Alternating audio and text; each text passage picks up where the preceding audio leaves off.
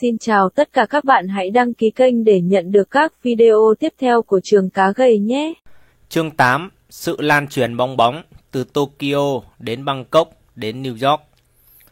Trong 15 năm cuối thế kỷ thứ 20, đã có 4 bong bóng giá tài sản khác nhau. Đầu tiên phải kể đến bong bóng bất động sản và cổ phiếu ở Tokyo trong nửa cuối thập niên 1980. Cùng thời kỳ này xuất hiện bong bóng thứ hai là bong bóng bất động sản và cổ phiếu ở ba nước Bắc Âu, Phần Lan, La Uy và Thụy Điển. Vào giữa thập niên 1990, bong bóng thứ ba diễn ra tại Bangkok, Kuala Lumpur, Jakarta, Hồng Kông và các trung tâm tài chính quốc gia gần đó. Cuối cùng là bong bóng cổ phiếu của Mỹ, đặc biệt là trên thị trường OTC vào nửa cuối thập niên 1990. Bong bóng giá tài sản ít xuất hiện tại các nước công nghiệp trọng yếu. Bong bóng gần đây nhất ở Mỹ là cuối thập niên 1920. Nhật Bản chưa từng có bong bóng giá tài sản nào trước đó. Các quốc gia châu Á cũng vậy, bong bóng xuất hiện tại 6 hay 8 quốc gia vào cùng một thời điểm là hiện tượng chưa từng có. Thế nhưng bốn bong bóng giá tài sản khác nhau trong giai đoạn 15 năm cũng là sự kiện chưa có tiền lệ. Các bong bóng giá tài sản này liên quan đến nhau một cách hệ thống. Bong bóng tại các nước Bắc Âu xuất phát từ việc chi nhánh nước ngoài của các ngân hàng đóng tại Tokyo và Osaka đẩy mạnh hoạt động cho vay. Sự trùng hợp nằm ở chỗ các nhà điều hành, ngành ngân hàng tại Nhật Bản nới lỏng giới hạn về các hoạt động nước ngoài cho các ngân hàng Nhật, cùng thời điểm mà các nhà chức trách ở các nước Bắc Âu nới lỏng giới hạn về việc đi vay ở nước ngoài cho các ngân hàng trong nước. Khi dòng tiền cho vay từ các chi nhánh của ngân hàng Nhật Bản đóng tại London và Zurich và các trung tâm nước ngoài đến tay người đi vay ở ba nước Bắc Âu, giá bất động sản và cổ phiếu tăng mạnh. Bong bóng ở Thái Lan và các quốc gia châu Á được châm ngòi bởi dòng vốn đầu tư từ Tokyo vào những năm sau việc bong bóng giá tài sản ở Nhật nổ tung. Bong bóng cổ phiếu Mỹ bắt đầu vào giữa thập niên 1990 và gia tăng mạnh mẽ sau khi một loạt bong bóng ở Thái Lan, Malaysia, Indonesia và các quốc gia lân cận nổ tung trong nửa cuối năm 1997. Nguyên nhân kích thích dòng tiền chảy mạnh từ các quốc gia châu Á tới Mỹ Năm 1998, Cục Dự trữ Liên bang cung cấp thêm khoản thanh khoản cho hệ thống tài chính Mỹ để đương đầu với tình trạng bất ổn do sự sụp đổ của Long Term Capital gây ra. Năm 1999, Cục Dự trữ Liên bang lại cung cấp thêm thanh khoản để đề phòng sự cố e I2K.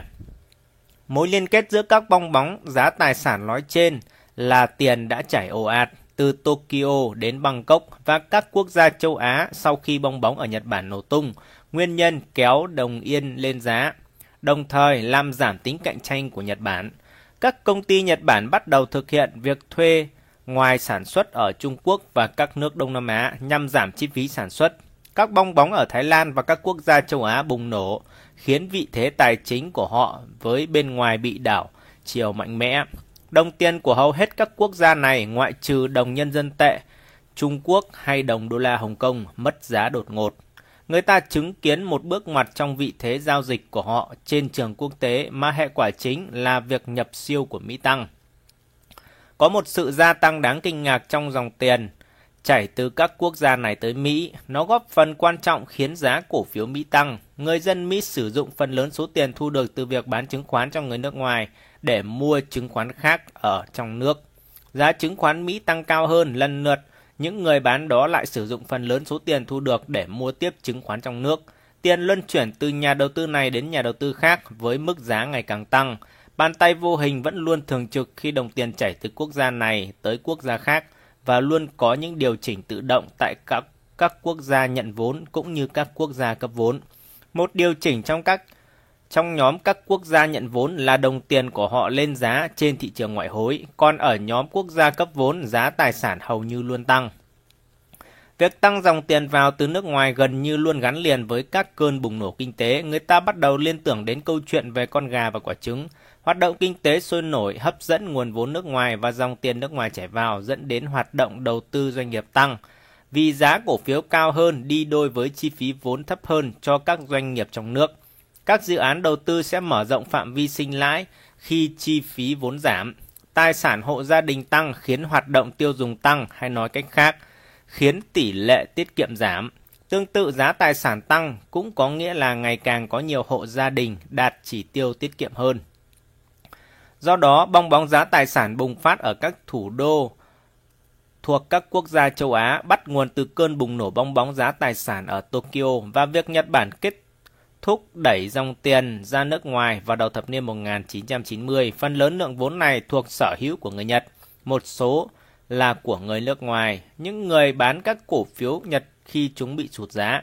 Dòng vốn chảy từ Tokyo đến Thái Lan, Indonesia và các quốc gia châu Á khác đã làm đồng tiền của các quốc gia này gia tăng giá trị hối đoái khi chúng được thả nổi trên thị trường ngoại hối đồng thời làm tăng tài sản dự trữ quốc tế và nguồn cung tiền khi các đồng tiền đó bị ghim giữ. Sự gia tăng tỷ lệ tăng trưởng về thu nhập quốc nội của các quốc gia này là kết quả từ sự gia tăng chi tiêu đầu tư và chi tiêu tiêu dùng khi bất động sản và cổ phiếu lên giá. Người dân ở các quốc gia này sử dụng phần lớn số tiền thu được từ việc bán chứng khoán và tài sản cho người Nhật để mua chứng khoán và bất động sản trong nước. Thuật ngữ tăng đột biến diễn tả sự tăng giá trị của đồng tiền trên thị trường ngoại hối so với giá trị thu được từ những chênh lệch giữa tỷ lệ lạm phát trong nước và tỷ lệ lạm phát ở các đối tác giao dịch chính của quốc gia. Ngược lại, giảm đột biến bao hàm sự mất giá thật sự. Tăng đột biến và giảm đột biến là những phản ứng không thể tránh khỏi đối với những thay đổi về lượng và các dòng vốn nước ngoài từ giai đoạn này đến giai đoạn tiếp theo. Theo đó, các giao dịch trong thị trường ngoại hối của các nhà đầu tư ngày càng gây biến động đối với tỷ lệ các khoản nợ trong tài sản của họ. Điều này đã làm thị trường mất ổn định bởi lẽ nó khiến giá trị của đồng tiền trên thị trường ngoại hối bị lệch so với giá trị thu được từ sự chênh lệch trong tỷ lệ lạm phát quốc gia. Vào thập niên 1980, các quỹ đầu tư về chỉ số cổ phiếu toàn cầu đã mua cổ phiếu của Nhật Bản khi giá cổ phiếu ở Tokyo đang tăng và các Giao dịch này góp phần làm cho đồng yên và cổ phiếu của Nhật tăng giá. Họ tin tưởng rằng phần trăm giá trị cổ phiếu Nhật Bản trong danh mục đầu tư của họ phải tỷ lệ thuận với tỷ số giá trị thị trường của toàn bộ cổ phiếu Nhật trên giá trị thị trường của cổ phiếu tại tất cả các thị trường quốc gia. Khi cổ phiếu Nhật sụt giá cùng với các cơn bùng nổ bong bóng, các quỹ này đã bán chúng và rút vốn khỏi Tokyo có thể thấy một điểm tương đồng giữa các bong bóng giá tài sản ở Nhật Bản, Thái Lan cũng như các quốc gia châu Á khác và Mỹ đó là các nhà đầu tư bắt đầu dự đoán giá tài sản và chứng khoán bằng cách ngoại suy từ những lần tăng giá trước đó. Thông thường, giá tài sản và chứng khoán dựa trên khả năng sinh lãi giá của một cao ốc văn phòng phản ánh thu nhập ước tính từ việc cho thuê bất động sản, còn giá cổ phiếu của Sony hay General Electric phản ánh khả năng sinh lãi dự tính của chúng. Đôi khi, một số nhà đầu tư bắt đầu ước tính giá cổ phiếu và bất động sản trong tương lai bằng cách ngoại suy từ những lần tăng giá gần nhất. Các nhà đầu tư này có lúc được gọi là người quan sát băng truyền băng truyền thông tin, có lúc lại là nhà đầu tư hám lợi hay người giao dịch trong ngày. Ngoại suy từ những thay đổi gần nhất của các chứng khoán riêng lẻ để dự đoán giá cả trong tương lai gần, họ mua các ngoại tệ đang lên giá trên thị trường ngoại hối và thế là các ngoại tệ này càng lên giá hơn. Giá bất động sản không còn dựa vào giá cho thuê hiện tại hay giá dự đoán trong tương lai. Giá cổ phiếu cũng không còn dựa vào khả năng sinh lợi như dự tính. Thay vì đó, các mức giá này phụ thuộc vào sự ngoại suy từ những lần tăng giá gần nhất. Chẳng hạn như vào ngày thứ tư, người ta lấy giá từ thứ hai đến thứ ba để dự đoán các mức giá cho thứ sáu. Nhiều công ty mới thành lập không có lãi trong một vài năm đầu hoạt động, vì vậy các nhà đầu tư dự tính giá trị cổ phần của các công ty này dựa trên doanh thu của họ, hoặc trong một số trường hợp dựa trên doanh thu dự tính. Các bong bóng giá tài sản ở Nhật và các quốc gia châu Á liên quan đến bất động sản và cổ phiếu. Giá bất động sản tăng kéo theo giá cổ phiếu tăng, ngược lại bong bóng ở Mỹ chỉ liên quan đến cổ phiếu. Mặc dù giá bất động sản tăng vọt ở thung lũng Silicon và một vài thành phố nơi quy tụ một lượng lớn các cá nhân hoạt động trong ngành dịch vụ tài chính hoặc đang giàu lên nhanh chóng. Các bong bóng ở các quốc gia châu Á gần giống với Nhật Bản, điều này cho thấy so với Mỹ, cổ phiếu ở các quốc gia này đóng vai trò nhỏ hơn rất nhiều trong tài sản quốc gia. Các bong bóng giá tài sản ở Tokyo và Osaka Vào thập niên 1980, bong bóng bất động sản ở Nhật nghiêm trọng đến mức vào cuối thập niên này ở Tokyo người ta đồn rằng giá trị thị trường của mảnh đất nằm dưới Hoàng cung Nhật Bản còn lớn hơn giá trị thị trường của toàn bộ nhà đất ở California. Diện tích California lớn gấp vài tỷ lần Hoàng cung Nhật Bản. Điều này chỉ ra rằng có một sự chênh lệch khổng lồ về giá đất trên một mẫu hay hecta. Không phải là vì có một cuộc đấu đá, đấu giá hay thậm chí là đấu giá giả về Hoàng cung Nhật Bản. Các nhà phân tích, những người đầu tiên đưa ra sự so sánh này đã ước tính giá trị đất đai của cung điện bằng cách nhân khoảng 100 hecta với giá trên 1 hecta của một mảnh đất nhỏ nằm trong khu giải trí Ginza gần đó. Đó cũng là mảnh đất đắt nhất Tokyo. Giá trị của bất động sản ở California thu được từ dữ liệu của Cục Dự trữ Liên bang về tài sản hộ gia đình Mỹ. Vào cuối thập niên 1980, toàn bộ giá trị tài chính ở Tokyo đều cao ngất ngưỡng. Giá trị thị trường cổ phiếu ở Nhật cao gấp đôi so với giá trị thị trường của của cổ phiếu Mỹ. Trong khi đó, GDP của Nhật chưa bằng một nửa GDP của Mỹ. Nếu nói về tỷ số giá trị thị trường trên khả năng sinh lời sẽ càng khập khiễng hơn so sánh giữa các công ty Nhật và Mỹ. Giá trị thị trường của bất động sản ở Nhật cao gấp đôi ở Mỹ, ngay cả khi diện tích của Nhật, trong đó có tới 80% là đồi núi, chỉ bằng 5% diện tích của Mỹ. Giá trị thị trường của đất đai trên mỗi đầu người ở Nhật cao gấp 4 lần ở Mỹ, trong khi thu nhập bình quân đầu người của Nhật chỉ bằng 60 đến 70% so với Mỹ. Các ngân hàng Nhật Bản đều nằm trong danh sách các ngân hàng đứng đầu thế giới, tính theo tài sản và tiền gửi ngân hàng, nhưng không phải theo lợi nhuận. Thông thường có đến 7 trên 10 ngân hàng lớn nhất trong ngành trong danh sách này thuộc về Nhật. Tương tự, vốn tư bản của Nomura, ngân hàng đầu tư lớn của Nhật Bản, lớn hơn cả tổng vốn tư bản của 5 ngân hàng lớn nhất. Vào thập niên 1980, hoạt động đầu tư doanh nghiệp ở Nhật tăng vọt vì chi phí vốn giảm khi giá cổ phiếu tăng nhanh. Nhiều doanh nghiệp của Nhật phát hành trái phiếu chuyển đổi được tính bằng đồng đô la Mỹ, tức là nó có thể chuyển đổi sang một lượng cổ phần nhất định được tính bằng đồng yên trong mỗi doanh nghiệp đó. Do các nhà đầu tư quá hăm hở trước tình hình giá cổ phiếu Nhật liên tục tăng, tỷ lệ lãi suất của các trái phiếu này thấp, thường khoảng 2%, tỷ lệ lãi suất thấp đồng nghĩa với chi phí vốn cho các doanh nghiệp Nhật thấp và chi tiêu đầu tư của họ sẽ tăng vọt không chỉ trong hoạt động xây dựng nhà máy mới mà còn trong việc mua lại các doanh nghiệp Mỹ và châu Âu. Như đề cập trong chương 1, công ty bất động sản Mitsui đã trả 625 triệu đô la cho tòa nhà Exxon nằm trên đại lộ 6 tại New York, dù giá chào bán là 310 triệu đô la, chỉ vì công ty này muốn được ghi tên trong UNED. Các doanh nghiệp khác của Nhật Bản cũng mua lại bất động sản hay các tòa nhà ở Mỹ. Công ty bất động sản Mitsubishi đã mua 50% trung tâm Rockefeller, một nhóm liên quan đến ngân hàng Sumitomo, mua lại sân golf Payback ở Bắc California. Sony mua lại Columbia Records và tiếp đó là Colo Columbia Pictures. Trong khi đó, Matsushita, đối thủ cạnh tranh của họ trong ngành công nghiệp điện tử, lại mua lại MGM Univer. Chỉ tiêu tiêu dùng tăng mạnh ở Nhật, người Nhật tham gia các cuộc đấu giá những tác phẩm hội họa treo theo trường phái ấn tượng của Pháp tại Scotby trước hay các hãng đấu giá nghệ thuật khác. Như chúng ta đã biết, bức tranh chân dung tiến sĩ Guichet của Van Gogh đã vào một tay doanh nhân đến từ Osaka với mức giá cao nhất từ trước đến nay đối với một tác phẩm nghệ thuật. Các sân gốp mọc lên như nấm, đất đai ở Nhật trở nên vô cùng đắt đỏ, thẻ hội viên câu lạc bộ gốp cũng vậy. Người Nhật dường như có tất cả tiền bạc trên thế giới, họ mua đủ loại tài sản ở cả trong nước lẫn ngoài nước. Nghịch lý nằm ở chỗ người Nhật chỉ tiêu, người Nhật chi tiêu như thế là họ rất giàu có. Trong khi trên thực tế người ta không thấy nhiều người Nhật thật sự giàu, phần lớn hoạt động chi tiêu thuộc về các tập đoàn Nhật. Nhật bắt đầu quá trình công nghiệp hóa trong 1 phần 3 cuối thế kỷ thứ 19. Cùng lúc khi họ quyết định bước vào thời kỳ mở cửa, họ sợ rằng nếu không như vậy, các nước phương Tây sẽ thiết lập tồn tiền đồn ở Nhật như đã làm ở bờ biển Trung Quốc.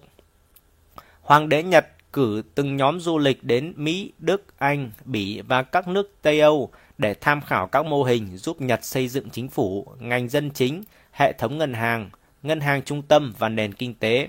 Ga đường sắt trung tâm ở Tokyo được mô phỏng theo ga trung tâm ở Amsterdam. Tòa nhà thuộc Ngân hàng Nhật Bản xây dựng dựa trên tòa nhà tương tự thuộc Ngân hàng Quốc gia Bỉ. Ngành dân chính dựa theo mô hình của Pháp, hệ thống vận tải đường sắt mô phỏng theo mô hình của Anh. Điều này lý giải tại sao người Nhật lái xe bên tay trái đường. Nền kinh tế công nghiệp Nhật vốn phát triển gắn liền với các dòng họ phong kiến, điển hình như Mitsui, Mitsubishi, Sumimoto, Yamato mà ngày nay đó cũng là các tên của các ngân hàng. Công ty thương mại hay hãng công nghiệp mỗi dòng họ thành lập một nhóm công nghiệp hay Zaibatsu bao gồm một công ty thương mại, một hãng tàu thủy và một nhà máy thép. Tất cả nằm dưới cái ô của một công ty chủ quản ngân hàng. Công ty chủ quản này sẽ sở hữu nhiều cổ phần của các doanh nghiệp kinh doanh kể trên và cung cấp cho họ cả vốn dài hạn lẫn các khoản vay ngắn hạn làm vốn hoạt động, ít nhiều giống với mô hình của Đức. Sự cạnh tranh giữa các nhóm công nghiệp này nhằm giành lấy thị phần rất khắc nghiệt. Các công ty chủ quản ngân hàng nói trên bị cấm hoạt động vào cuối thập niên 1940 do tướng Douglas MacArthur, người kế nhiệm hoàng đế Hirohito với tư cách là nhà cầm quyền tối cao của Nhật đưa ra. Các nhóm công nghiệp đã phản ứng bằng cách phát triển một mô hình nắm giữ cổ phiếu chéo.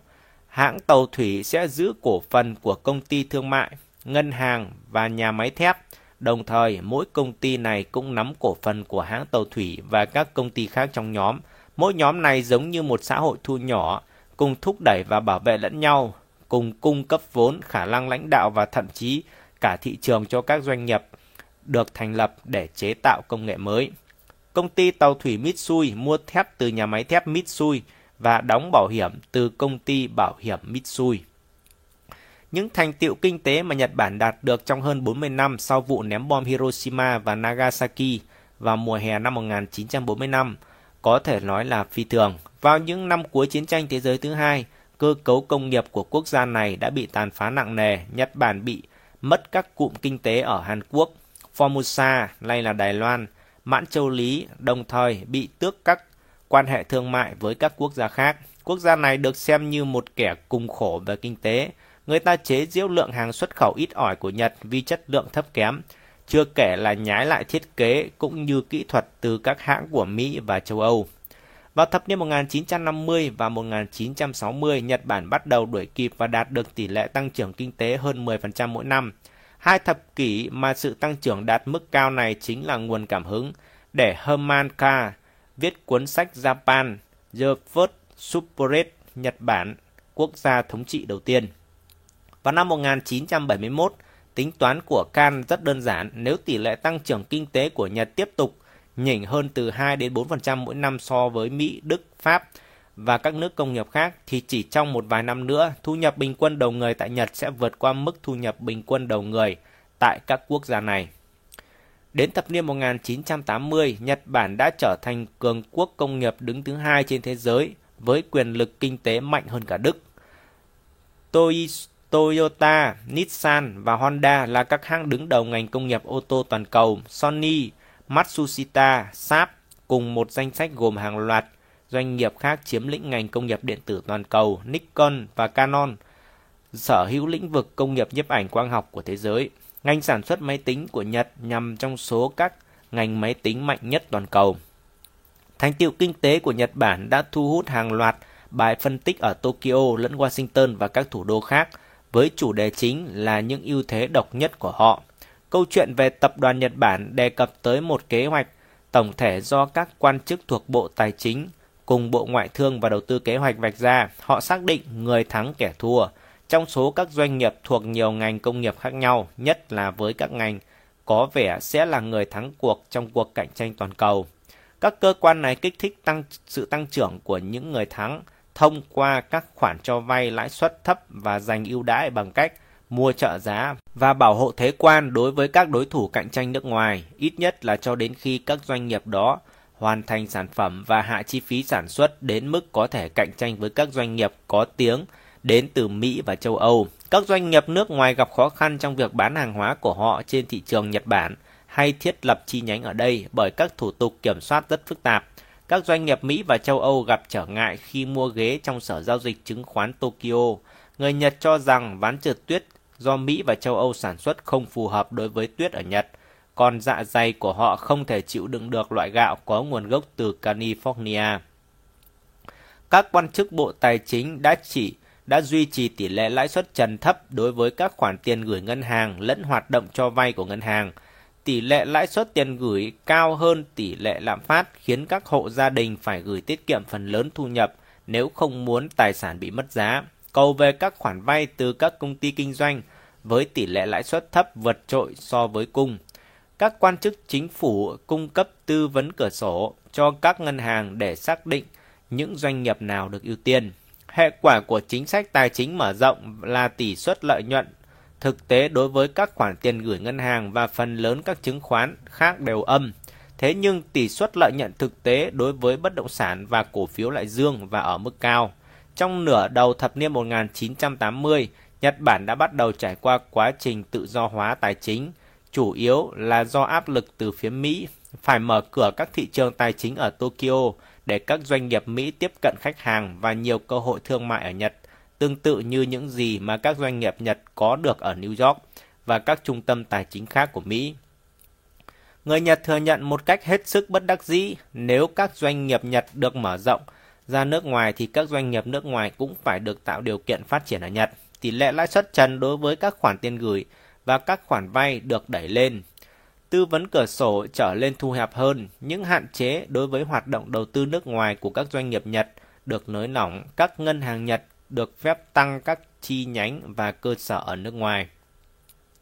Vậy là các ngân hàng Nhật Bản đã thiết lập các chi nhánh tại New York, Chicago, Los Angeles, London, Zurich và Frankfurt, vừa để cho các chi nhánh cơ sở các chi nhánh và cơ sở địa phương trực thuộc các doanh nghiệp Nhật vay vừa để cho các doanh nghiệp nước ngoài vay.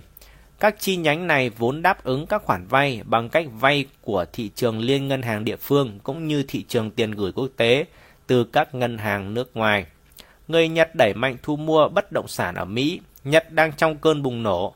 Các vị chủ tịch của các trường học Mỹ đã đến Tokyo để săn tìm các giáo sư người Nhật. MIT là một trong những trường đại học thu hút được nhiều giáo sư người Nhật.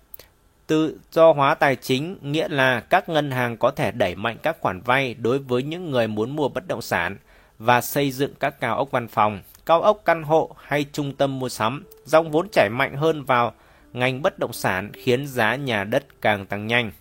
Các doanh nghiệp liên quan đến hoạt động kinh doanh bất động sản chiếm một tỷ lệ đáng kể trong giá trị thị trường của tất cả các doanh nghiệp được liệt kê trên sở giao dịch chứng khoán Tokyo. Các doanh nghiệp nắm giữ bất động sản này có phần giống với các quỹ đầu tư khi giá bất động sản mà họ sở hữu tăng. Các nhà đầu tư đổ xô mua thêm cổ phần của họ, điều đó khiến giá cổ phần càng tăng, giá bất động sản tăng dẫn đến cơn bùng nổ trong ngành xây dựng. Khi người ta bắt đầu xây các tòa nhà chọc trời, các ngân hàng Nhật nắm giữ một lượng lớn bất động sản và cổ phiếu Vậy nên, sự gia tăng giá trị của các tài sản này đóng góp vào tổng vốn tư bản của họ nhiều so với lợi nhuận kinh doanh. Ngân hàng có trong tay nhiều vốn hơn, tức là họ sẽ có thể cho vay nhiều hơn. Nhật Bản dường như đã phát triển đến mức nó được ví như phiên bản tài chính của một cỗ máy chuyển động không ngừng. Giá bất động sản, sản tăng kéo theo giá cổ phần tăng. Các tài sản này cùng tăng giá khiến vốn tư bản của ngân hàng càng tăng, khi đó các ngân hàng sẽ có một vị thế lớn hơn trong việc gia tăng các khoản vay, đồng thời nhờ tự do hóa tài chính, họ có quyền tăng các khoản vay đối với các nhóm mà vào các thời kỳ trước đó từng bị hạn chế vay. Do phần lớn các khoản vay ngân hàng được thế chấp bằng bất động sản nên việc khoản vay ngân hàng gặp tổn thất là không đáng kể. Khi mà giá bất động sản vẫn tiếp tục tăng, và khi giá bất động sản tăng, lợi nhuận của các doanh nghiệp đầu tư bất động sản tăng sẽ còn tăng. Vậy là càng nhiều có doanh nghiệp đi vay để tìm kiếm các nguồn lợi nhuận từ bất động sản. Cấu trúc của mô hình nắm giữ cổ phần chéo có nghĩa là sự tăng giá cổ phần có ảnh hưởng mạnh mẽ đến sự gia tăng giá thị giá trị thị trường của các cổ phiếu được giao dịch trên sở giao dịch chứng khoán Tokyo các công ty công nghiệp bắt đầu đi vay để thu mua bất động sản và cổ phần của các doanh nghiệp khác, bởi lẽ tỷ suất lợi nhuận là cao hơn nhiều so với tỷ suất lợi nhuận thu nhập được từ hoạt động sản xuất ô tô, điện tử và thép. Xác định thời điểm bùng nổ của bong bóng kinh tế ở Nhật Xác định thời điểm bắt đầu bùng nổ của một bong bóng giá tài sản luôn phức tạp bởi giá tài sản sẽ vẫn tăng nhanh trước khi chuyển giao sang giai đoạn bong bóng. Tại Nhật Bản, tỷ lệ tăng giá của bất động sản và cổ phiếu trở lên mạnh mẽ hơn vào năm 1985. Đó cũng là lúc bắt đầu thời kỳ đồng yên Nhật lên giá nhanh. Bong bóng giá bất động sản ở Nhật bắt nguồn từ ba nhân tố. Thứ nhất, trong suốt hơn 30 năm, tỷ suất lợi nhuận thực tế của bất động sản ở Nhật là dương, trong khi tỷ suất lợi nhuận thực tế của hầu hết các chứng khoán khác lại âm. Có một câu nói phổ biến trong ngành tài chính, đất đai là nguồn đầu tư tốt, giá đất luôn luôn tăng. Các nhà đầu tư Nhật tin vào câu nói đó, giá bất động sản tăng từ cuối thập niên 1940, càng củng cố niềm tin của họ. Nhân tố thứ hai là sự tự do hàng hóa trong các quy định tài chính vốn trước đó đã hạn chế các khoản vay của các ngân hàng Nhật Bản đến tay những người ngoài muốn mua bất động sản. Các ngân hàng được tự do tăng gia tăng các khoản vay bất động sản trong tổng các khoản vay. Các nhà đầu tư bất động sản có thể xây lên cao vào và vào cuối thập niên 1980 dường như một nửa số cần trục xây dựng của thế giới nằm ở Tokyo. Dù gặp rất nhiều khó khăn, các nhà đầu tư này vẫn có thể mua lại đất nông nghiệp. Nhân tố thứ ba là nguồn cung tiền tăng vọt vào nửa cuối thập niên 1980, khi ngân hàng Nhật Bản can thiệp nhằm hạn chế sự tăng giá của đồng yên trên thị trường ngoại hối. Trong nửa đầu thập niên 1980, đồng yên sụt giá mạnh so với đồng đô la Mỹ. Vị thế cạnh tranh của các doanh nghiệp Nhật trên thị trường thế giới được cải thiện đáng kể. Vào nửa sau thập niên 1980, khi đồng yên bắt đầu lên giá, ngân hàng Nhật Bản đã tìm cách hạn chế và điều tiết sự lên giá này vì những ảnh hưởng bất lợi mà nó gây ra đối với giá trị của các khoản đầu tư vào máy móc, trang thiết bị trong nửa đầu thập niên. Sự can thiệp mạnh mẽ này đã khiến nguồn cung tiền ở Nhật Bản bắt đầu tăng với tốc độ khác thường, nói cách khác, cơ số tiền tệ đang gia tăng. Nguồn dự trữ của các ngân hàng Nhật tăng đồng nghĩa với việc họ có khả năng gia tăng các khoản vay với tốc độ mạnh hơn. Bởi nguồn dự trữ của họ trong ngân hàng trung ương cũng đang tăng nhanh, sự tăng trưởng kinh tế duy trì ở mức nhanh vì các ngân hàng có thể và đã sẵn sàng cho vay trong khi các doanh nghiệp và nhà đầu tư cũng hăm hở đi vay, giá bất động sản bắt đầu tăng với tỷ lệ 30% trên một năm. Thông thường, các doanh nghiệp Nhật không mấy quan tâm đến khả năng sinh lời, mục đích của họ là phát triển doanh nghiệp, mở rộng dòng sản phẩm và đem lại công ăn việc làm trong suốt làm suốt đời cho nhân viên. Mỗi doanh nghiệp đều muốn duy trì vị thế dẫn đầu trong ngành của họ. Nhiều doanh nghiệp tăng các khoản vay nhằm nỗ lực cải thiện các dòng sản phẩm và tăng thị phần. Các ngân hàng sở hữu một lượng lớn bất động sản và cổ phiếu khi các tài sản này tăng giá, vốn tư bản của ngân hàng cũng tăng. Khi vốn tư bản của ngân hàng tăng, họ có thể tăng thêm các khoản vay của mình. Những người đi vay đẩy mạnh thu mua bất động sản, tuy nhiên do nguồn cung bất động sản tăng rất chậm, nên hoạt động thu mua của họ vô hình chung làm giá bất động sản tăng, kéo theo đó là giá cổ phiếu tăng lên. Đầu thập niên 1980, các ngân hàng Nhật thiết lập một nhóm môi giới, một nhóm mới gồm những người môi giới Jusen cung cấp các khoản vay nhà đất, một điều mà theo truyền thống phải bất đắc dĩ lắm các ngân hàng Nhật Bản mới làm. Các Jusen có được nguồn tiền để sử dụng làm các khoản vay nhà đất bằng cách đi vay từ các ngân hàng. Trên thực tế, 7 trong số các ngân hàng lớn đã thiết lập các chuyên gia cho vay này. Cũng trong khoảng thời gian đó, Bộ Tài chính thành lập các cơ quan cho vay quốc doanh để có thể cung cấp các khoản vay nhà đất. Về sau, các ngân hàng quyết định chính họ sẽ cung cấp các khoản vay nhà đất. Giá cổ phiếu tăng vọt đồng nghĩa với các doanh nghiệp có thể huy động tiền mặt với chi phí rất thấp. Khi đó đã nảy sinh một phát kiến là trái phiếu chuyển đổi. Các doanh nghiệp sẽ bán trái phiếu với một đề nghị về mức lãi suất rất thấp và cơ hội để đầu tư thành một cổ phần với một mức giá quy định. Trên thực tế, trái phiếu giống như quyền chọn mua cổ phần, tuy nhiên chủ sở hữu trái phiếu được nhận mức lãi suất lớn hơn so với tiền lãi từ cổ phiếu. Các doanh nghiệp có 3 cách sử dụng số tiền thu được từ việc bán các trái phiếu này, gửi tiền ngân hàng và sẽ kiếm được một mức lãi suất cao, mua cổ phiếu hoặc đầu tư vào máy móc và thiết bị nhằm mở rộng khả năng sản xuất cũng như cải tiến các dòng sản phẩm khác. Ở Nhật, thông thường các khoản vay được thế chấp bằng bất động sản, các ngân hàng có thể cho vay tới 70% giá trị ước tính của bất động sản đó. Một số khoản vay từ phía các Jusen sẽ đến tay Yakuza, các nhóm tội phạm có tổ chức. Các nhóm này dùng các mối quan hệ để đảm bảo một mức ước tính cao đến mức bất thường do giá bất động sản vẫn tăng 30% mỗi năm, một sai sót khiêm tốn từ phía người định giá khi giá bất động sản quá cao sẽ sớm được thị trường hiệu chỉnh. Giá bất động sản tăng nhanh hơn nhiều so với giá cho thuê, kết quả là tỷ suất lợi nhuận cho thuê giảm đáng kể dưới mức tỷ lệ lãi suất vốn vay. Những người đầu tư nhà đất trong vài năm cuối thập niên 1980 đã phải hứng chịu một dòng tiền âm sau khi chi trả các chi phí hoạt động, thu nhập cho thuê thấp hơn khoản tiền lãi phải thanh toán cho người cho vay. Tuy nhiên, giá bất động sản tăng nhanh đến mức họ có thể huy động tiền mặt cho khoản tiền lãi phải thanh toán bằng cách vay thêm từ nhà đất hoặc bán đi. Giá bất động sản và cổ phiếu tăng vọt kéo theo tài sản hộ gia đình tăng mạnh. Các hộ gia đình ở Nhật nắm trong tay tiền mặt, tiền gửi ngân hàng, bất động sản và cổ phiếu. Mặc dù cổ phiếu của các doanh nghiệp Nhật thuộc sở hữu của các doanh nghiệp khác trong cùng một Keiretsu thừa kế từ Zaibatsu. Nhưng một phần ba số cổ phiếu thuộc về các cá nhân. Trên thực tế, mỗi doanh nghiệp là sự kết hợp của một công ty kinh doanh và một quỹ đầu tư.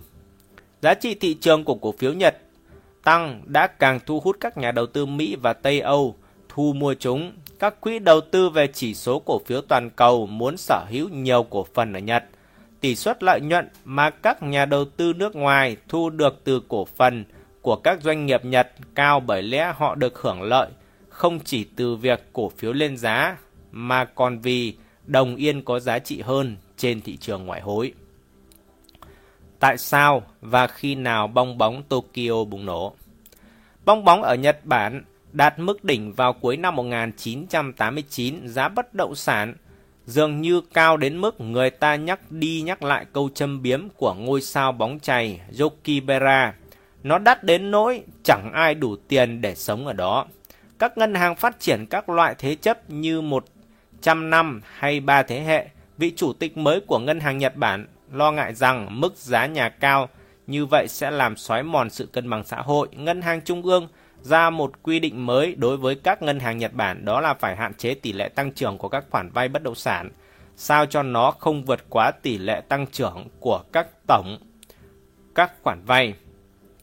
Khi tỷ lệ tăng trưởng của các khoản vay ngân hàng giảm, một số người mua bất động sản trước đó gặp phải sự cố về tiền mặt, trong khi thu nhập cho thuê vẫn thấp hơn khoản tiền lãi phải thanh toán cho các thuế cho các thế chấp của họ thì giờ đây họ lại không thể tiếp tục huy động vốn cần thiết để trả lãi cho các khoản vay chưa được chi trả bằng cách vay các khoản mới. Một số nhà đầu tư bắt đầu bán tháo nhà đất vì mức chi phí vay mượn ngân hàng để mua đồ quá cao, tỷ lệ tăng trưởng của tín dụng bất động sản giảm mạnh. Công việc giảm mạnh cộng với việc bán tháo nói trên đã khiến giá bất động sản sụt giảm. Câu nói khuôn sáo rằng giá đất luôn tăng đã được kiểm nghiệm và chứng minh là sai.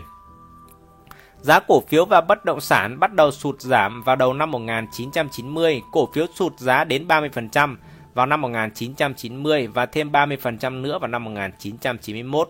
Giá cổ phiếu vẫn theo hướng xuống dốc dù đã có 4 lần hồi phục đáng kể. Đầu năm 2003, giá cổ phiếu ở Nhật ở mức ngang bằng với thời điểm 20 năm trước. Mặc dù nền kinh tế thực tế lớn hơn nhiều, tốc độ tăng trưởng kinh tế thực tế trung bình chỉ nhỉnh hơn 1%. Giá tiêu dùng bắt đầu giảm vào năm 1999 ở mức từ 1 đến 2% mỗi năm. Người ta bắt đầu nghĩ đến một cơn giảm phát nợ kinh điển khi mà sự sụt giá kéo theo một loạt vụ phá sản bất thường khiến các ngân hàng chịu tổn thất lớn từ các khoản vay. Kết quả là những cơn bán tháo và giá cả lại càng sụt giảm. Giờ đây, cỗ máy chuyển động không ngừng bắt đầu được Ngược chiều, nhu cầu bán nhà đất tăng đồng nghĩa với giá nhà đất hạ. Bất động sản và cổ phiếu mất giá đồng nghĩa với việc vốn tư bản của các ngân hàng giảm. Giờ đây họ trở lên miễn cưỡng khi cho vay, do giá trị của cổ phiếu Nhật đang sụt giảm trong khi cổ phiếu nghĩ ngược lại, nên các quỹ đầu tư cổ phiếu toàn cầu bán cổ phiếu Nhật và mua cổ phiếu Mỹ. Một sự thật được cách điệu hóa trong kinh tế học tiền tệ là cơn bùng nổ về giá bong bóng tài sản luôn được, luôn có tính giảm phát. Đây là mặt tiêu cực của cơn bùng nổ kinh tế diễn ra trong giai đoạn mở rộng chu kỳ kinh tế. Chi tiêu đầu tư ở Nhật Bản giảm một phần vì chi phí vốn tăng mạnh và mức tăng trưởng lợi nhuận trong kỳ vọng giảm, một phần vì sự phung phí trong sự chi tiêu đầu tư suốt giai đoạn mở rộng vô hình chung đã tạo ra năng lực sản xuất dư thừa đáng kể. Chi tiêu tiêu dùng chứng lại khi hàng triệu hộ gia đình đang tăng khoản tiết kiệm trong tổng thu nhập với hy vọng bù vào khoản thâm hụt tài sản mà các cổ phiếu và bất động sản mất giá gây ra. Các vụ phá sản ngày càng gia tăng, hàng loạt ngân hàng và các cơ quan tài chính khác phải hứng chịu những tổn thất nặng nề từ việc cho vay. Các cơ quan tài chính phi ngân hàng từng tập trung các từng tập trung cung cấp các khoản vay bất động sản giờ đây rơi vào thảm cảnh. Bất chấp tình trạng hàng loạt vụ phá sản và những tổn thất nặng nề về mà các ngân hàng cho vay phải gánh chịu, người gửi tiền vào các ngân hàng Nhật vẫn không rút tiền ra. Các cá nhân doanh nghiệp đều tin rằng chính phủ Nhật sẽ đền bù thiệt hại cho họ nếu không may mắn ngân hàng phá sản, mặc dù không hề có một bảo hiểm tiền gửi chính thức vào, chính thức nào.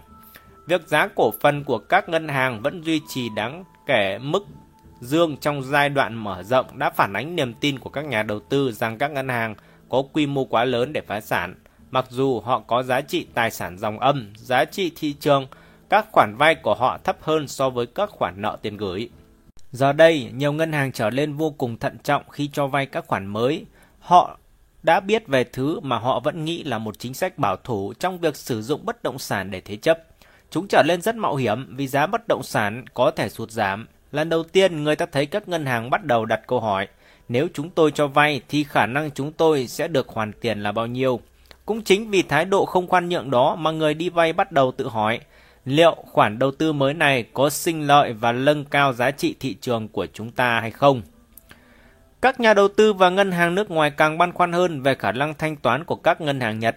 Các chi nhánh và cơ sở nước ngoài của nhiều ngân hàng Nhật đã trở thành những người nhận hoặc người đi vay lớn trong thị trường tiền tệ nước ngoài. Họ cung cấp các khoản vay cho các cơ sở nước ngoài và nhiều doanh nghiệp Nhật và doanh nghiệp nước khác bằng số tiền thu được từ các ngân hàng nước ngoài trên thị trường tiền gửi nước ngoài. Các chi nhánh nước ngoài của các ngân hàng Nhật phải đẩy mạnh cho vay với tốc độ nhanh bởi theo phương thức truyền thống, các ngân hàng này đã hoạt động với một mức chênh lệch rất nhỏ giữa chi phí vốn của riêng họ và tỷ lệ lãi suất mà họ tính vào các khoản vay. Khi các ngân hàng nước ngoài cho các ngân hàng Nhật vay, họ không mấy tin tưởng rằng sẽ được một cơ quan chính phủ Nhật nào đảm bảo nguyên vẹn trong trường hợp một ngân hàng Nhật phá sản. Do đó, họ đòi hỏi một tỷ lệ lãi suất cao hơn đối với các ngân hàng Nhật. Hệ quả trực tiếp là nhiều khoản vay từ chi nhánh nước ngoài của các ngân hàng Nhật không sinh lợi nữa và thế là các ngân hàng này bắt đầu đòi nợ nhanh đến mức có thể không có thể để không bị yêu cầu phải trả lãi suất phạt. Sự gia tăng phí bảo hiểm ở Nhật trở thành một dấu hiệu cảnh báo đối với các nhà đầu tư nhạy cảm với rủi ro. Ngày càng nhiều doanh nghiệp và cá nhân của nước này chuyển từ các ngân hàng Nhật tại Tokyo sang các ngân hàng nước ngoài đặt tại Tokyo.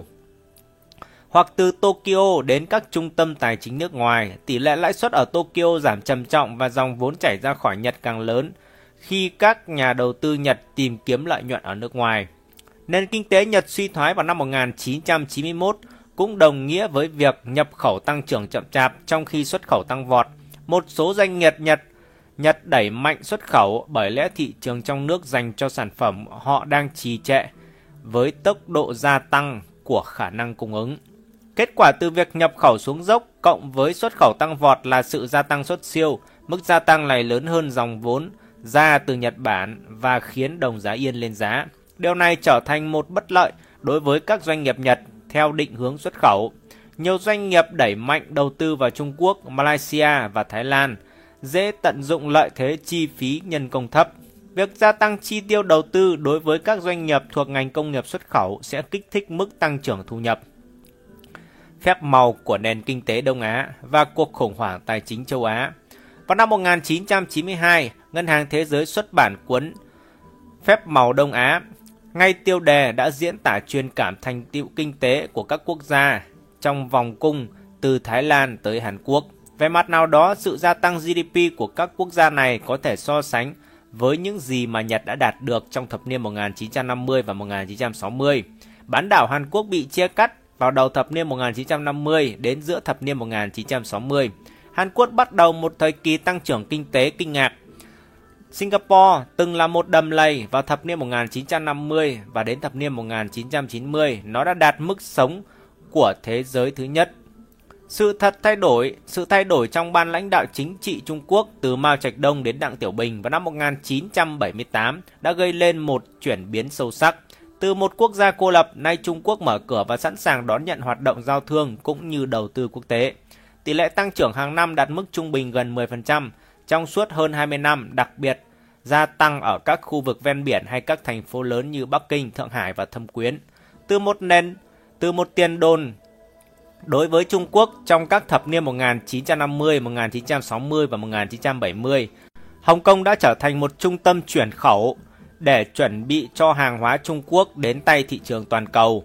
Vào nửa cuối thập niên 1990 ở Thái Lan, Malaysia và Indonesia, giá cổ phiếu tăng lên từ 300 đến 500%, hoạt động sản xuất phát triển mạnh. Giá cổ phiếu nhân đôi tại hầu hết các nước Đông Nam Á vào năm 1993 và còn tiếp tục tăng vào năm 1994. Giá bất động sản tăng vùn vụt, một loạt các nền kinh tế đang trên đà bùng nổ, nhập siêu được đẩy mạnh, bong bóng giá tài sản lan truyền giữa các nước này, bất chấp sự khác biệt rõ rệt về cấu trúc kinh tế, thu nhập bình quân trên đầu người, thỏa thuận tỷ giá, lẫn việc họ là nước cung cấp tín dụng quốc tế. Singapore, Đài Loan, Hồng Kông hay mắc nợ nước ngoài, Thái Lan, Malaysia. Điều này khiến người ta suy luận rằng các bong bóng kinh tế có nguồn gốc chung và nó đến từ bên ngoài. Lúc bấy giờ, Trung Quốc, Thái Lan và các nước Đông Á khác đang ở đầu nhận của dây chuyền thuê ngoài từ các doanh nghiệp Mỹ, Nhật và châu Âu. Những người tìm kiếm nguồn cung rẻ hơn cho các thị trường trong nước ở mức tăng trưởng kinh tế nhanh chóng vừa là hệ quả vừa là nguyên nhân của dòng vốn nước ngoài chảy vào, đặc biệt là từ phía Nhật. Trước hết, người Nhật lấy mô hình xây dựng nhà máy sản xuất để tận dụng nguồn lao động giá rẻ. Các thành phần có giá trị gia tăng cao sẽ nhận được sản xuất tại Nhật, sau đó vận chuyển đến các nhà máy chi nhánh để lắp ráp. Từ đây, một phần lớn sản lượng sẽ được xuất khẩu, một số đến Mỹ, một số đến Nhật và một số đến các nước thứ ba. Việc các doanh nghiệp Nhật đầu tư trực tiếp vào nước ngoài cũng thu hút các công ty cung ứng và ngân hàng nước này. Lúc bấy giờ, cụm từ thông dụng là tăng trưởng dựa vào xuất khẩu. Một điều gần như luôn phụ thuộc vào giá trị thấp của đồng nội tệ trên thị trường ngoại hối. Nhiều hàng nhiều hàng xuất khẩu được là là do các doanh nghiệp lớn đóng tại Mỹ, Nhật và Đài Loan sản xuất. Các doanh nghiệp đóng tại Hàn Quốc bắt đầu đầu tư vào Trung Quốc và Indonesia. Đơn giản vì mức lương ở đây thấp hơn nhiều so với mức lương mà họ trả trong nước. Sau đó, vào mùa đông năm 1996, các công ty tài trợ tiêu dùng của Thái Lan, nhiều trong số đó là do các ngân hàng lớn ở Thái Lan thành lập, nhằm lách các quy định hạn chế khả năng cho vay của họ, bắt đầu gánh chịu những tổn thất nặng nề từ hoạt động cho vay. Những người cho vay nước ngoài càng lúc càng băn khoăn về giá trị của các khoản vay mà họ cung cấp cho những người đi vay ở Thái Lan. Đồng thời, dòng vốn nước ngoài đến quốc gia này cũng suy giảm. Khả năng của ngân hàng Thái Lan trong việc hỗ trợ đồng bạc Thái với giá trị hiện hành của nó nhanh chóng cạn kiệt. Đầu tháng 7 năm 1997, đồng bạc đột ngột mất giá. Đồng bạc mất giá đã kích thích hiệu ứng lan truyền trong vòng 6 tháng giá trị hối đoái của một loại đồng tiền trong vòng cung châu Á, trừ đồng nhân dân tệ Trung Quốc và đồng đô la Hồng Kông – đã mất đến 30% giá trị hoặc hơn nữa trên thị trường ngoại hối. Cổ phiếu giảm từ 30 đến 60%, phần vì các nhà đầu tư nước ngoài lần lượt rút vốn đầu tư, phần vì các doanh nghiệp trong nước không còn sinh lợi. Giá bất động sản sụt giảm đột ngột, phần lớn các ngân hàng ngoại trừ ở Singapore và Hồng Kông đã bị phá sản. Ở Indonesia, việc hàng loạt ngân hàng đóng cửa đã gây ra xung đột chủng tộc mà và người ta đua nhau rút tiền khiến đồng tiền nước này sụt giảm đến 70% giá trị. Khi khủng hoảng diễn ra, người ta chứng kiến một kịch bản không khác mấy so với những gì Nhật đã trải qua trong thập niên trước. Người ta không còn tán gẫu với nhau về phép màu Đông Á nữa. Những từ thông dụng mới lại phát sinh, chủ nghĩa tư bản thân hữu, tư nhân hóa tự phát và sự đầu cơ gây mất ổn định. Các đồng tiền sụt giá đột ngột khiến nhiều doanh nghiệp đi vay đồng đô la, đồng yên Nhật hay các loại đồng ngoại tệ ngoài khác bị lỗ lặng – những ngân hàng cho các doanh nghiệp này vay cũng phải hứng chịu tổn thất. Các ngân hàng của hầu hết các quốc gia châu Á rơi vào tình trạng phá sản không chỉ vì những thâm hụt từ sự tái định giá của họ mà còn vì thiệt hại từ phía các doanh nghiệp mà họ đã cho vay. Tiền tệ mất giá còn gây hậu quả là làm đảo chiều cán cân thương mại của các nước này, từ nhập siêu chuyển sang xuất siêu. Hệ quả của từ những biến động lớn trong cán cân xuất nhập khẩu và số dư tài khoản vãng lai của các quốc gia châu Á là nhập siêu gia tăng ở Mỹ. Trên thực tế, việc đồng đô la Mỹ lên giá phản ánh sự mất giá của đồng bạc Thái, đồng đô la Malaysia, đồng rúp của Indonesia và các đồng tiền châu Á khác vốn không được giữ vững hối suất với đồng đô la Mỹ. Về cơ bản là đồng nhân dân tệ Trung Quốc và đồng đô la Hồng Kông tăng trưởng hợp lý và tăng trưởng phi lý. Trong khoảng từ năm 1982-1999, giá cổ phiếu Mỹ đã tăng lên đến 13 lần, mức tăng trưởng giá cổ phiếu hàng năm ấn tượng nhất trong suốt hai thế kỷ của Mỹ. Trong một thời gian dài, cổ phiếu Mỹ sụt giá cứ 3 năm một lần trong hai thập niên cuối thế kỷ thứ 19. Cổ phiếu chỉ giảm giá trong một năm duy nhất và chỉ ở mức 5%. Giá trị thị trường của cổ phiếu Mỹ tăng từ 60% GDP đến năm 1882 đến 300% GDP vào năm 1999.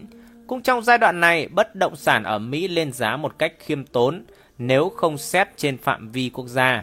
Dù vậy, giá bất động sản tăng đáng kể ở những nơi mà thu nhập bình quân đầu người hay số cá nhân có công việc có công ăn việc làm ở mức cao, bao gồm thung lũng Silicon, khu vực vịnh San Francisco, Washington DC, Boston và New York. Thập niên 1990 chứng kiến nền kinh tế Mỹ bùng nổ, tỷ lệ lạm phát giảm từ hơn 6% vào đầu thập niên xuống còn dưới 2% vào cuối thập niên, tỷ lệ thất nghiệp giảm từ 8% xuống còn dưới 4%, tỷ lệ tăng trưởng kinh tế tăng từ 2,5% lên 3,5%. Sản lượng gia tăng đáng chú ý, cán cân tài chính của kho bạc Mỹ khác biệt đến hơn 5%, từ thâm hụt gần 300 tỷ đô la vào đầu thập niên đến thặng dư gần 200 tỷ đô la vào cuối thập niên.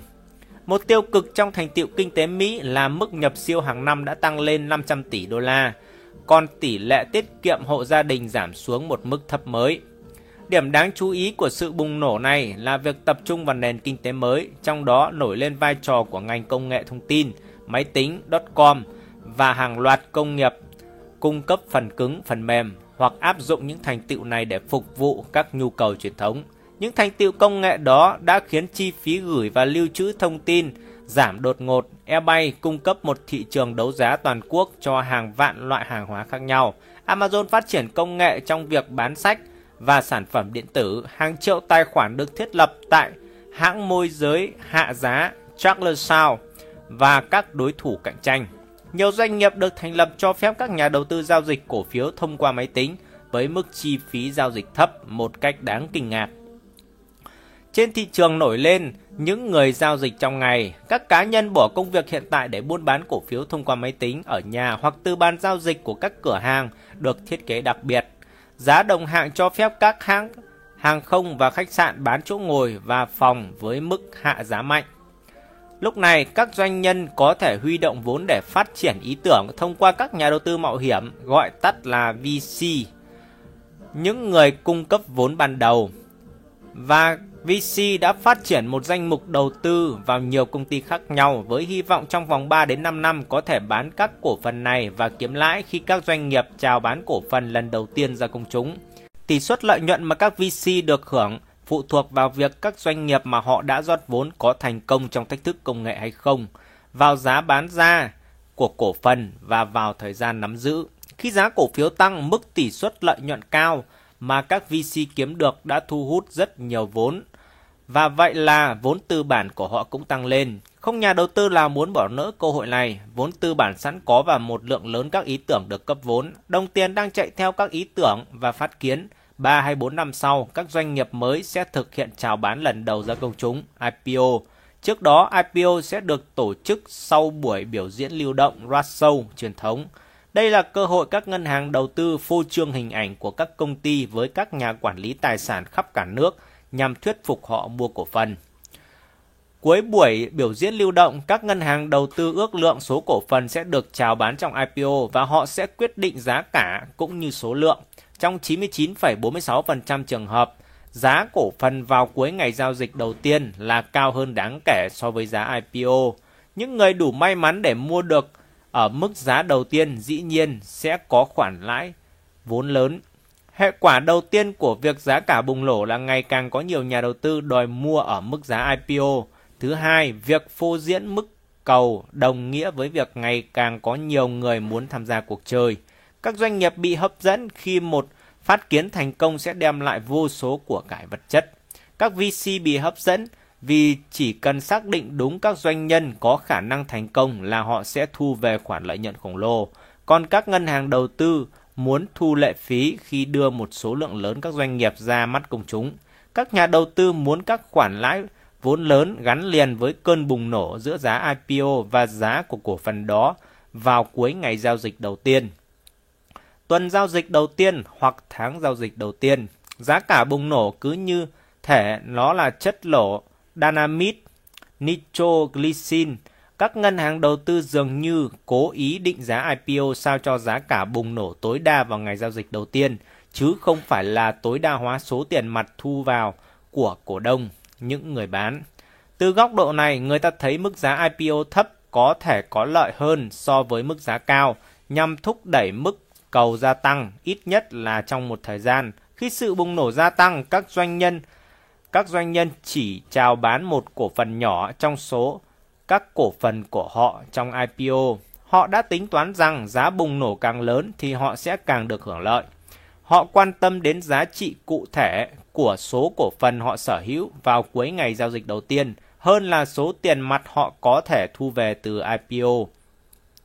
Trong một số ngày IPO, số cổ phần giao dịch nhiều gấp 3 đến 4 lần cổ phần đã được chào bán trong IPO. Bởi lẽ nhiều người mua tại IPO được khuyên nên giữ cổ phần của họ. Số cổ phần thả nổi là nhỏ hơn rất nhiều so với số cổ phần được bán ra. Và thế là các cổ phần thả nổi có thể được giao dịch từ 5 đến 6 lần một ngày. Mỹ dường như sở hữu cỗ máy chuyển động không ngừng của riêng họ, một thiết kế giúp hàng trăm nghìn gia đình làm giàu. Giá bùng nổ mạnh vào ngày giao dịch đầu tiên sẽ khiến nhiều nhà đầu tư bị thu hút vào các IPO. Mức cầu đối với các IPO càng cao sẽ có càng nhiều nhà đầu tư mạo hiểm sẵn sàng rót vốn cho các doanh nhân. Càng có nhiều vốn dành cho các doanh nhân lại có càng lại càng có nhiều người muốn tìm kiếm vận may và khởi nghiệp. Vào tháng 12 năm 1996, khi lần đầu tiên Greenspan, Chủ tịch Cục Dự trữ Liên bang Mỹ sử dụng thuật ngữ tăng trưởng phi lý, chỉ số Dow Jones là 6.300 điểm và chỉ số Nasdaq là 1.300 điểm. Greenspan tỏ ra thận trọng với các số liệu này sẽ là một chuyện khó tin nếu ông bình luận về giá cổ phiếu, trừ phi ông cho rằng chúng đã bị định giá quá cao, ít nhất là 15 đến 20% so với giá trị thực. Cuối tháng 12 năm 1999, chỉ số Dow Jones đạt 11,700 điểm, 11.700 điểm và chỉ số Nasdaq đạt 5.400 điểm. Giá trị thị trường của cổ phiếu Nasdaq chiếm 80% giá trị thị trường của toàn bộ cổ phiếu được giao dịch trên Sở Giao dịch Chứng khoán New York.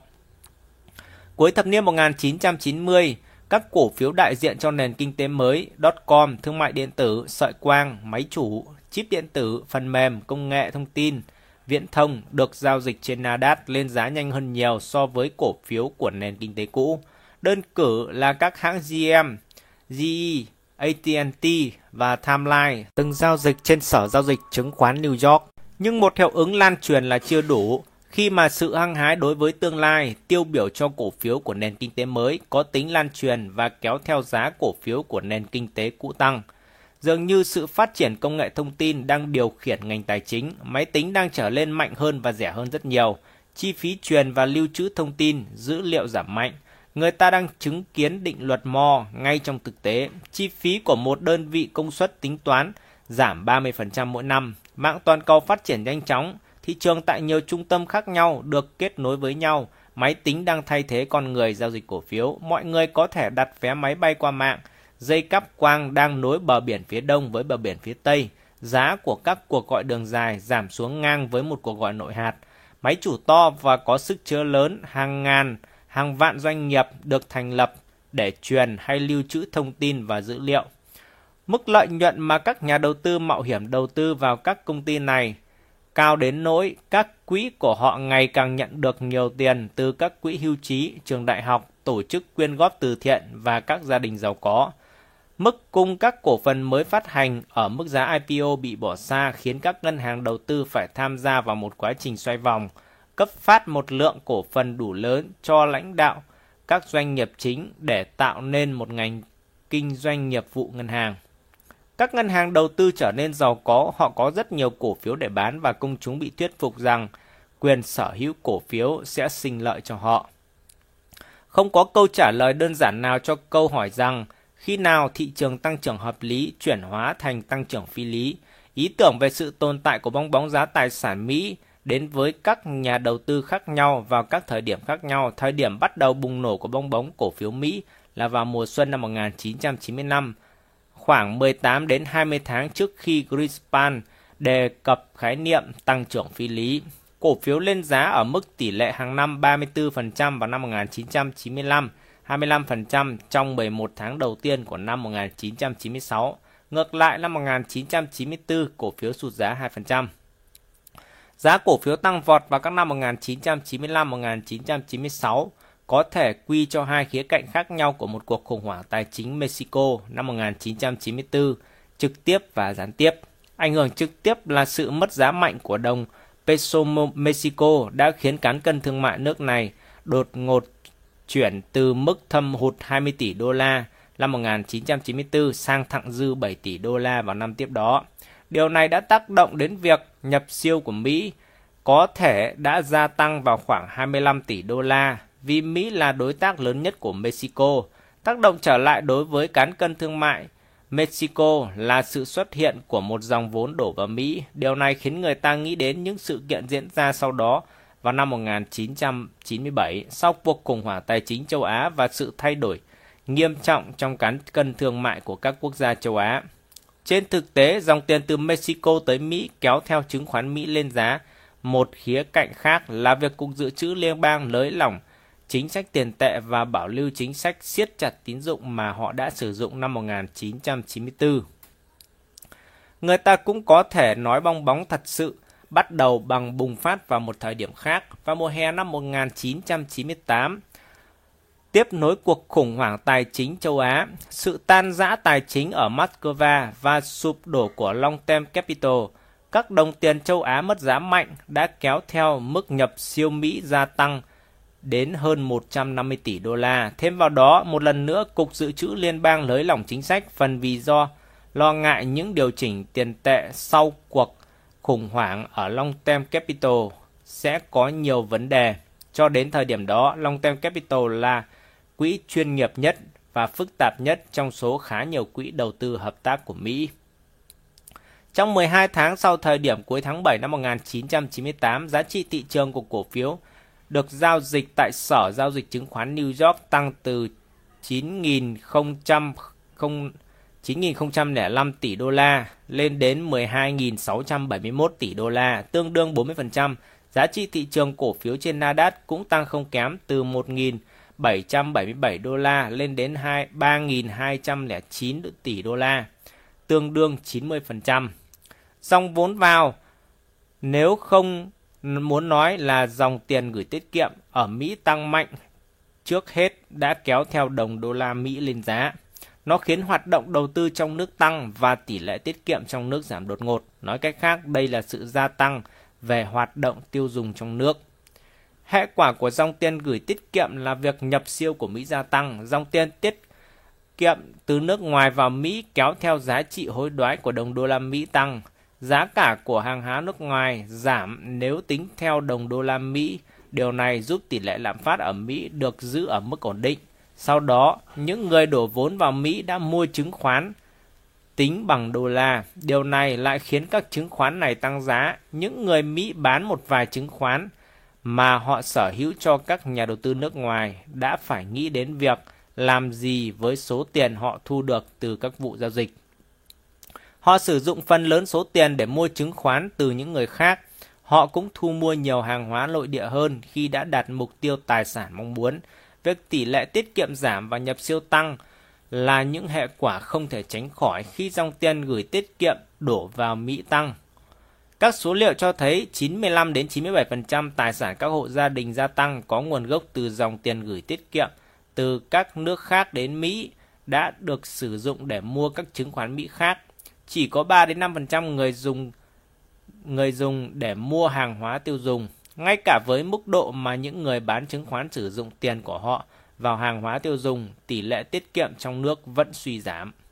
Hoạt động tiêu chí vào hàng hóa tiêu dùng giống như một sự rò rỉ, khoản chi tiêu cho hàng hóa tiêu dùng càng thấp, khoản chi tiêu để mua các chứng khoán và bất động sản càng cao.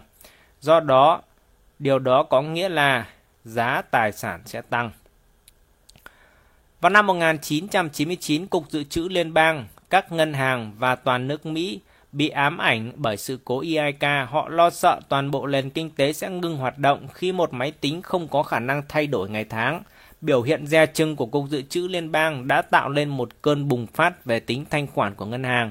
Một lần nữa, người ta lại thấy các ngân hàng gia tăng các khoản vay khi tính thanh khoản tăng. Các cổ phiếu lên giá đã thu hút các nhà đầu tư châu Âu và thế là đồng đô la Mỹ lên giá so với đồng euro bởi vì giá trị thực của đồng đô la Mỹ và nhập siêu tăng vọt lên mức tăng vọt lên áp lực lạm phát của Mỹ trùng xuống. Điều kết quả là Cục Dự trữ Liên bang không còn cảm thấy cần thiết phải áp dụng chính sách tiền tệ chặt chẽ hơn nữa. Khi thiên niên kỷ mới đang đến gần, Cục Dự trữ Liên bang bắt đầu rút thanh khoản, giá cổ phiếu giảm dần, xét trên tổng thể thị trường chứng khoán giảm 40%, giá trị thị trường cổ phiếu trên sàn Nasdaq giảm 80%. Tiền chảy ồ ạt và các bong bóng tài sản. Chuỗi ba bong bóng giá tài sản trong 15 năm ở Nhật vào nửa cuối thập niên 1980, ở Thái Lan và Malaysia vào nửa đầu thập niên 1990 và ở Mỹ vào nửa cuối thập niên 1990 là một sự kiện tài chính hiếm thấy bong bóng ở Nhật xảy ra sau 3 thập niên giá bất động sản tăng liên tục, sự tự do hóa, quy định tài chính cho phép các ngân hàng Nhật đẩy mạnh các khoản vay bất động sản và sự tăng trưởng mạnh mẽ về số về cơ số tiền tệ khi ngân hàng Nhật Bản can thiệp vào thị trường ngoại hối để điều tiết sự gia tăng giá của đồng yên. Khi bong bóng ở Nhật bùng nổ, dòng tiền chảy từ Tokyo đến Thái Lan và các quốc gia châu Á tăng vọt, giá bất động sản và chứng khoán các quốc gia này cũng tăng, trong một số trường hợp tăng mạnh như ở Nhật và các nền kinh tế này trở lên bùng nổ. Không khác mấy so với các nền kinh tế Nhật bùng nổ trong thập niên 1980 khi bong bóng ở các quốc gia châu Á bùng nổ, tiền chảy ồ ạt đến Mỹ.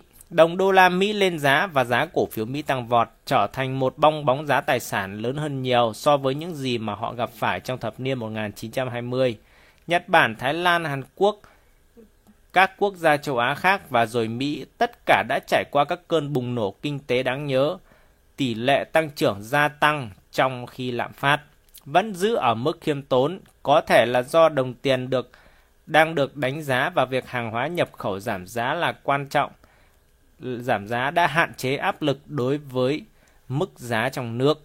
Mô hình dòng tiền trong giai đoạn này giống như hệ thống Ponzi, các nhà đầu tư bất động sản Nhật vào thập niên 1980 trả lợi tức cho các ngân hàng cho vay bằng các khoản vay mới. Mô hình dòng tiền này không thể kéo dài và thực tế nó đã không kéo dài. Tương tự Thái Lan và phần lớn các quốc gia châu Á đã chịu mức nhập siêu lớn và là những người đi vay quốc tế. Họ có tiền để trả lợi tức cho các khoản vay quốc tế bằng cách sử dụng các khoản vay mới. Tương tự, những người mua cổ phiếu ở Mỹ vào nửa cuối thập niên 1990 đều ngấm ngầm đánh cược rằng một, rằng có một lượng lớn những người khờ khạo chào bán số cổ phiếu đó thực tế là rất nguy hiểm. Thực tế là có rất nhiều người như vậy, nhưng vẫn không đủ nhiều để các nhà đầu tư mà lẽ ra là chừng mực và bảo thủ có thể trốn tránh tổn thất nặng nề khi giá cổ phiếu sụp đổ.